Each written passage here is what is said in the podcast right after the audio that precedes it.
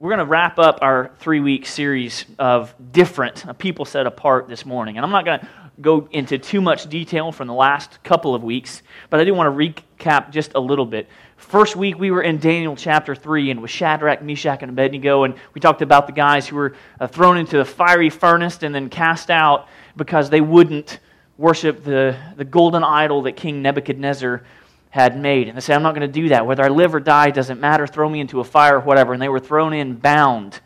And then King Nebuchadnezzar, Nebuchadnezzar sat up. He's like, hey, look, there were three guys that were thrown in all tied up. And now I see four dudes walking around. And the fourth looks like the Son of God. Last week, we broke down the entire book of Esther, 10 chapter book of Esther in the Old Testament. It's a great read if you got a, a chance. Um, but um, in the whole book of Esther, talking about Queen Esther, right, who became queen. She was Jewish there, and King Ahasuerus was, you know, her husband. And then, you know, there's Esther's cousin, this guy named Mordecai, who was also up in the king's court. And if you remember last week, there was one guy's name you're probably not going to ever forget. And that was, see, you got it. Haman. Hey, man. And it, things didn't work out so well for Haman because he wasn't different. But Mordecai and Esther were different for God. And you can listen to those and catch up on those online on our website or our podcast. In case you didn't know, we have a podcast. You type a little iTunes podcast, there it is, True Life Church. So that's kind of cool. Anyway, we're going to close out the series today, and we're going to jump right into the New Testament. Turn with me, if you have your Bibles, um, to the book of Acts, chapter 16. And if you don't have a Bible with you, there's some over there to the left underneath the prayer board. Uh, you can feel free to read along in that. And if you don't have a Bible at all, please write your name in that in permanent ink. That is yours to take with you today. So, Acts chapter 16. We're going to set this up a little bit. So Paul and this guy named Timothy and this guy named Silas and then uh, possibly even a few others, they're going around on this missionary trip and they end up in this place called Philippi. And you're like, oh, I think I've heard of that, Philippians, right? And so they're walking around and they're, they're meeting a lot of really cool people. And uh, this one, you know, lady who's really, you know, helped them out a lot. And so they end up in this um, place where they're going to visit this um, place of prayer. And this lady, this fortune teller lady, who's employed by these two other guys, starts following them around and incessantly over and over and over again screaming, you know, uh, these are men, uh, servants of the Most High God, who proclaim to you the way of salvation. And she just won't be quiet about it. She just won't be quiet about it. She just won't be quiet about it. Finally, Paul's like, enough! And she's no longer able to tell fortunes. Well, that doesn't make the guys who are getting paid by her too happy. You don't think? I wouldn't think. Like they took away the business. So they get pretty mad. So we're going to pick up here in Acts chapter 16, verse 19. It says, When her owners, the fortune teller lady, saw that their hope of gain was gone, because you couldn't tell fortunes anymore, they seized Paul and Silas and dragged them into the marketplace before the rulers. And when they had brought them to the magistrates, they said, These men are Jews, and they are disturbing our city the advocate customs that are not lawful for us as Romans to accept or practice. The crowd joined in in attacking them, and the magistrates tore the garments off them and gave orders to beat them with rods. And when they had inflicted many blows upon them, upon Paul and Silas, they threw them into prison, ordering the jailer to keep them safely. Having received this order, he put them into the inner prison, like a prison inside a prison inside a prison, like way deep down in there, and he fastened their feet in stocks I don't know if you've ever seen what stocks are. You can't get up, you can't stand up, you can't walk around. You are stuck sitting there, and you have to go to the bathroom. So you're stuck sitting there with your feet in stocks, and you can't move. There's no way to get out of that. Verse 25. About midnight, Paul and Silas were praying and singing hymns to God, and the prisoners were listening to them. And suddenly there was a great earthquake, so that the foundations of the prison were shaken. And immediately all the doors were opened and everyone's bonds were unfastened. When the jailer woke and saw that the prison doors were open, he drew his sword and was about to kill himself, supposing that the prisoners had escaped because his life would have been forfeit. He would have been killed because they escaped. But Paul cried out with a loud voice, Do not harm yourself, for we are all here. And the jailer called for lights, because it was again midnight, and rushed in. And trembling with fear, he fell down before Paul and Silas.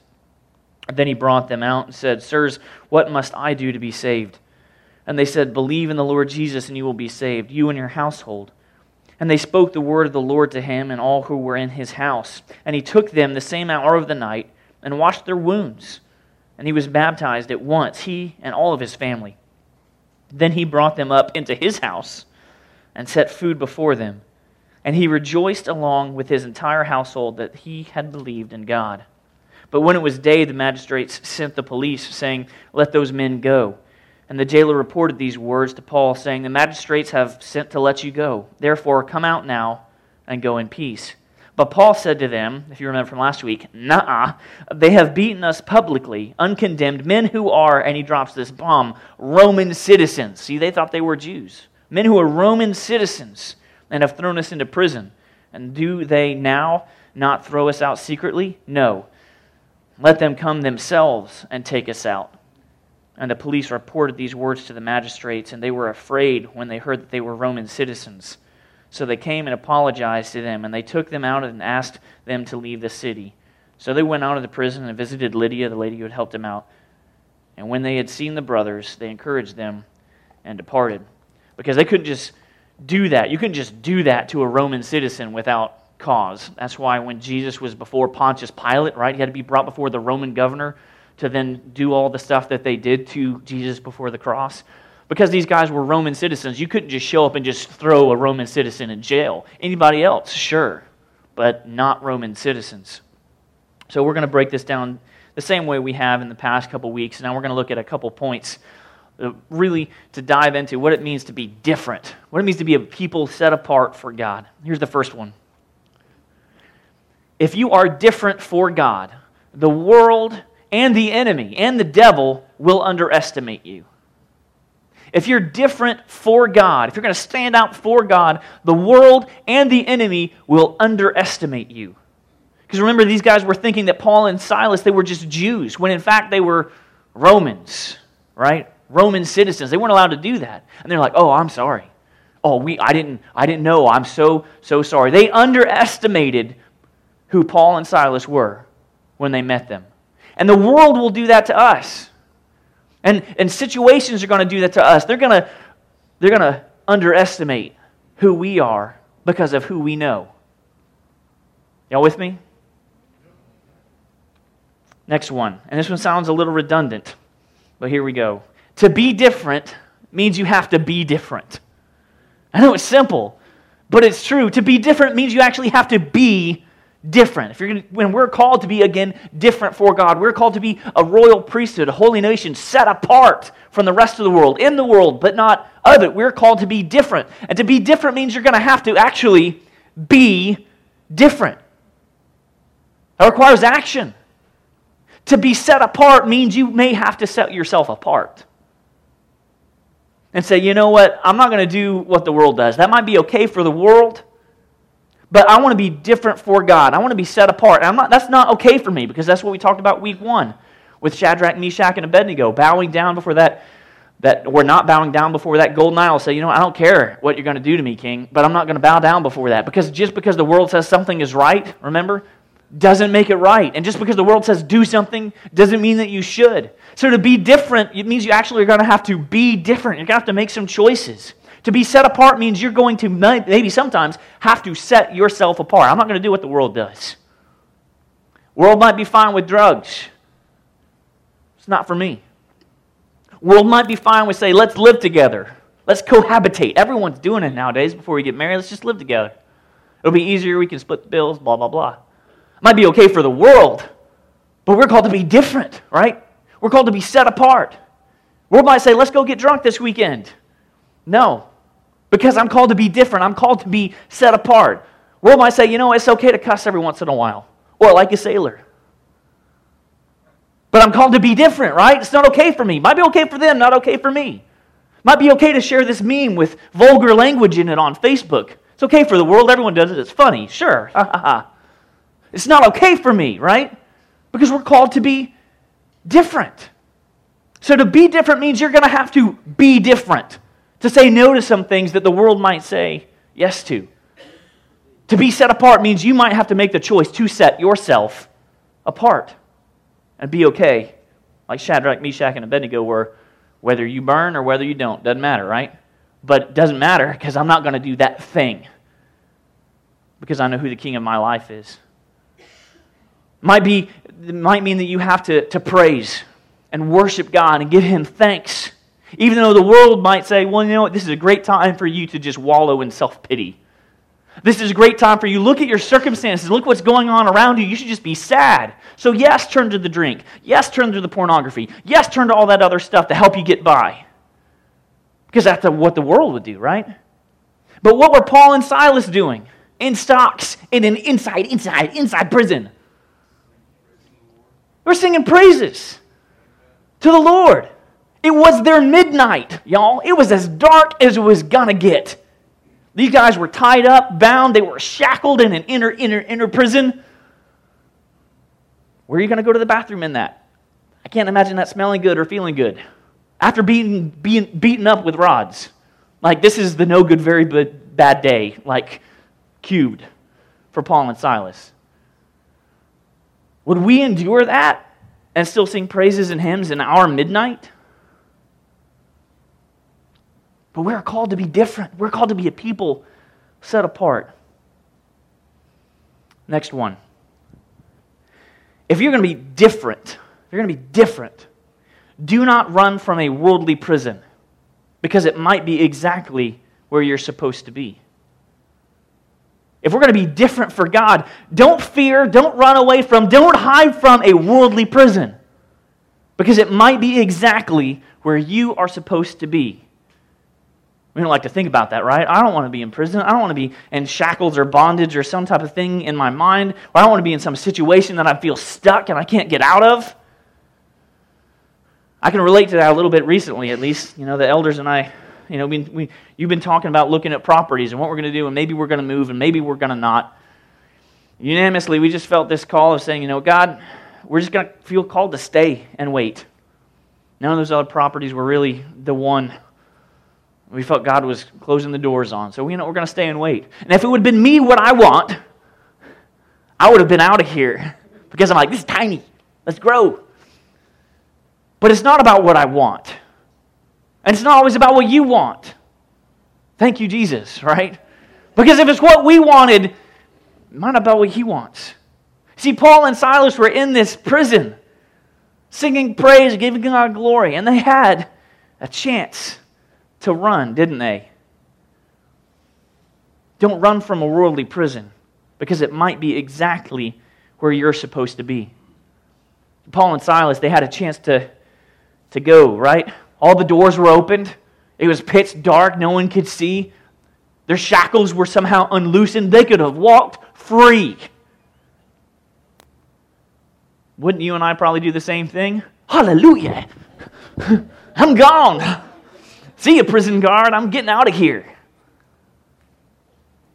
But in the midst of their midnight, after being beaten up, and imprisoned wrongfully, unjustly, giving praise to God, they're in there, and they, even though they had the chance to run free, they stayed put because they knew that someone else's life depended on it. That's why Paul cried out, Hey, you know, what? stop, stop, stop, stop, don't kill yourself. We're the craziest prisoners you've ever seen in your life. We're still here. Guard's like, Are you kidding me? Why are you still here? Because we know Jesus. Tell me what I need to do to know Jesus. Okay? Let me go get my family so they can know Jesus. Okay? Let's get baptized right now. Yes. You see, you and I could run. We could be in a prison. We could be in a situation we don't like to be in. We can run from sharing the gospel. We can run from choosing to talk about our faith. We can, we can run from inviting our neighbor to church. We can run from 100,000 different things. But what would happen if you didn't?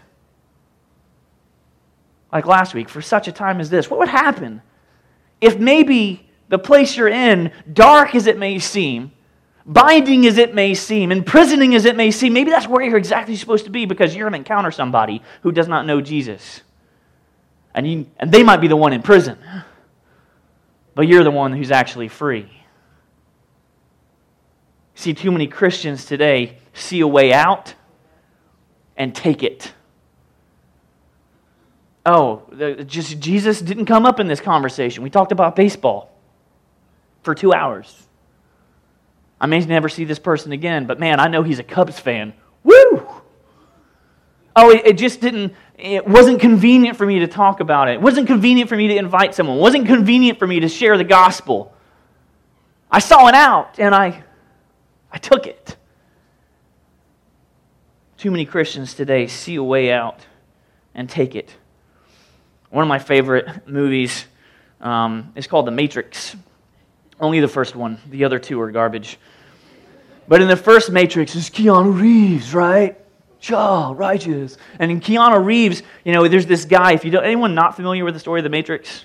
Yes, no? All right, a couple. What? A couple people. So this dude basically wakes up to realize that there's a whole other like cybernetic world, and that's the real world, and we're all programmed. It's, it's a whole sci-fi kind of crazy th- thriller. But he realizes that he can start bending and, and breaking the rules. And after being you know, shot up by a couple of bad guys in this movie, Mr. Anderson, we miss you, right? And all the bad Agent Smith, right? And, and he's getting shot up, and he's finally like, Neo. This is his name, Neo, Keanu Reeves in the movie. And he's just like, no. And just like that voice, like, no. He sticks his hand out, and all these just bullets that were going to hum just stop. What if, it, what if you and I were like that, and we just said, you know what, that's what the world's going to do, but you know what? I know how to, I know how to break the bonds of what the world might think is a prison. And I'm just going to say, you know what? No.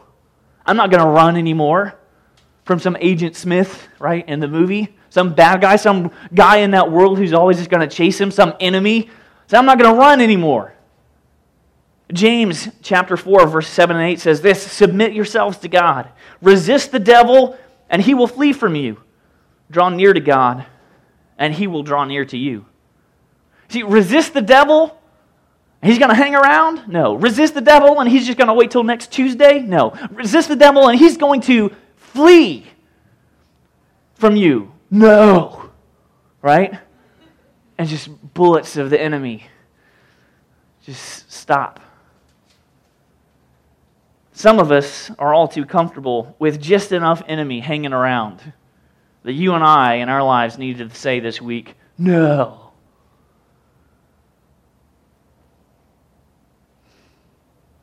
Also, notice from this passage in, in the book of Acts, Paul and Silas at the end of this, where they meet the prison guard, right? Paul and Silas didn't get let out, right? They got invited in. There's a big, big difference between those two things. They could have run, they could have gotten out of the prison, they could have booked it. They didn't get let out, they got invited in. So much so that the prison guard brought the two guys who should have been in prison, whose charge he was in charge of taking care of, brought them back to his house. Do we realize how crazy that is? This guy whose life was about to end, but no, you know, say, we're going to stay put. Don't kill yourself, we're still here. He owed his life to him until he found out that he owed his life to Jesus. And that's worth sharing about. That's worth getting excited about. He's like, so excited, I'm, I'm not going to let you out, I'm going to invite you in. They went from incarcerated to liberated instantly because they knew Jesus, because they were different, because they were set apart for God. And we've seen this, if you think about it, in every story we've talked about in this series. Shadrach, Meshach, and Abednego tossed into the burning fire. They weren't set free of the fire, they were invited out by King Nebuchadnezzar of the fire, right? Say, come out. I'm going to invite you. I'm not going to set you free. Esther and Mordecai, the whole people, the whole nation was going to be killed. They went from incarcerated to liberated in Paul and Silas today. Amazing stories of what it looks like to be different. You say, well, this is just Old Testament. That's just New Testament. I find it really hard to understand how this can relate because I've never been in prison before, or maybe I have, and it's been completely different. And that's just not where I think a prison exists. I'm, I'm not a necessary, I don't feel like I'm in shackles all the time, are you? Let's take a quick look at three real life stories in this video about people who chose to be, chose to think about being different. Let's take a look.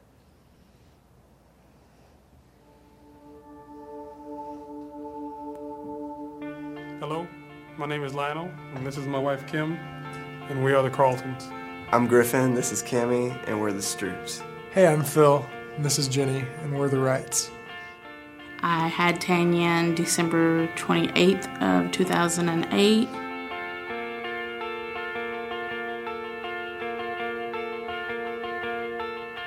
I started to be consumed with worry and anxiety about money.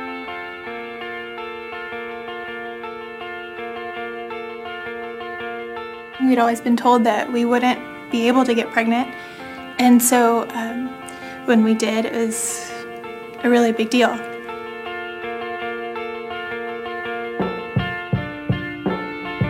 We weren't able to save anymore, and then we ended up having to use our savings to pay for bills and rent every month. After about 10 weeks of being pregnant and seeing the baby a couple of times, we um, we found out that it didn't look good. Basically, and they said that he wouldn't walk and talk and function like a normal child. At the 10 week mark um, was when we actually lost the, the baby. These were my plans that I wanted to happen. You know, we went from uh, two full-time working parents you know, with two fully functional children to you know her being a stay-at-home mom taking care of a, a severely handicapped you know infant so i was just trying to find you know another contract here and there whatever i could get you know simple things turned into to large arguments I'm screaming at my other two kids. Seeing the savings account that I found so much security in dwindle away. All of a sudden, the baby's gone, and now you're not sure how to feel. Why would you do this? Why would you put us through this?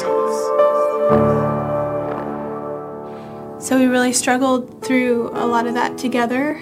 we started examining you know how is our attitude towards what god has provided for us there was a, uh, a lady from my son's school who created a prayer warriors for tanyan facebook page we, we, we talked about it on that page you know today you know tanyan had five seizures and it was a day that you know we didn't really think that we were going to make through Understanding that really we are not in control. it's a difficult situation but it doesn't need to be miserable there were people who were waiting for us to ask for help We, we decided to go ahead and start trying again. we tried to give a little bit more We are now 18 weeks pregnant with twins. If the Lord wants to wipe out our savings account during this period, then that's fine. He, he will still provide. this was god's way of of not only testing my faith but strengthening my faith i'm thankful that god chose us to, to raise this special child He has given us so much that how could we not be thankful? Uh, we're thankful for every day um, that we're trusted with this lab, or these labs.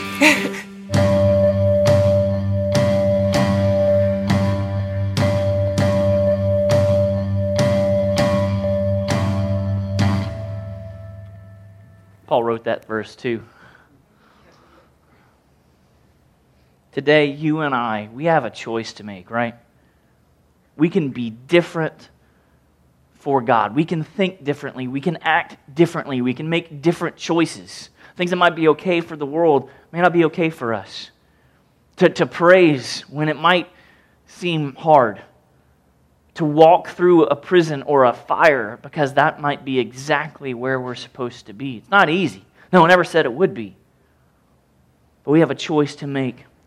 We, we know that just because the world says something is right does not make it right.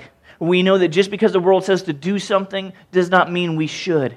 We can take a stand for Jesus so that others see him in action. And we can walk through Jesus, through the fire, through the prison, and be invited out of it. We can be different for God, even though it may mean we're hated by some. And despite that, we can start being different the way that Jesus did by showing love, by showing compassion, even for the person who may be guarding you. We can be prepared for a, such a time as this, like Esther, to step out and live in our faith. And we can choose who is king of our life. We all have that choice this morning. I'm going to invite Jay and Preston up, our communion stewards for this morning and our elders. Because we have a choice. There's always a choice. But I don't want to get out of this series. I don't want to get out of this morning. I don't want to get out of this building today without offering a chance to spend some one on one time communing with Jesus. I don't know where your heart is. You might just want to take a second and say, I, I, I know I'm in a prison. God, I want to I want to give that over to you because I might be exactly where you need me to be. And, and maybe my finances are tight, or, or maybe I'm in a prison of, of emotions from losing a loved one or losing a job, and I just can't break out of this. But there is an opportunity for you and me to be different this morning, to choose to be different, to set ourselves apart, not for our glory, but for His. So we're going to offer it to you that this morning because Jesus loved every single one of us so much that He came, He lived, He died, and He rose again for our sins, for our failures, for our mistakes. So through this bread, through this juice, this simple, simple offering that Jesus said, anytime you gather, anytime you come together, do this in remembrance of me. We're going to remember him this morning because he remembered you and he remembered me on the cross. There's a chance to be different for us today because he was different for us as well. Let's pray.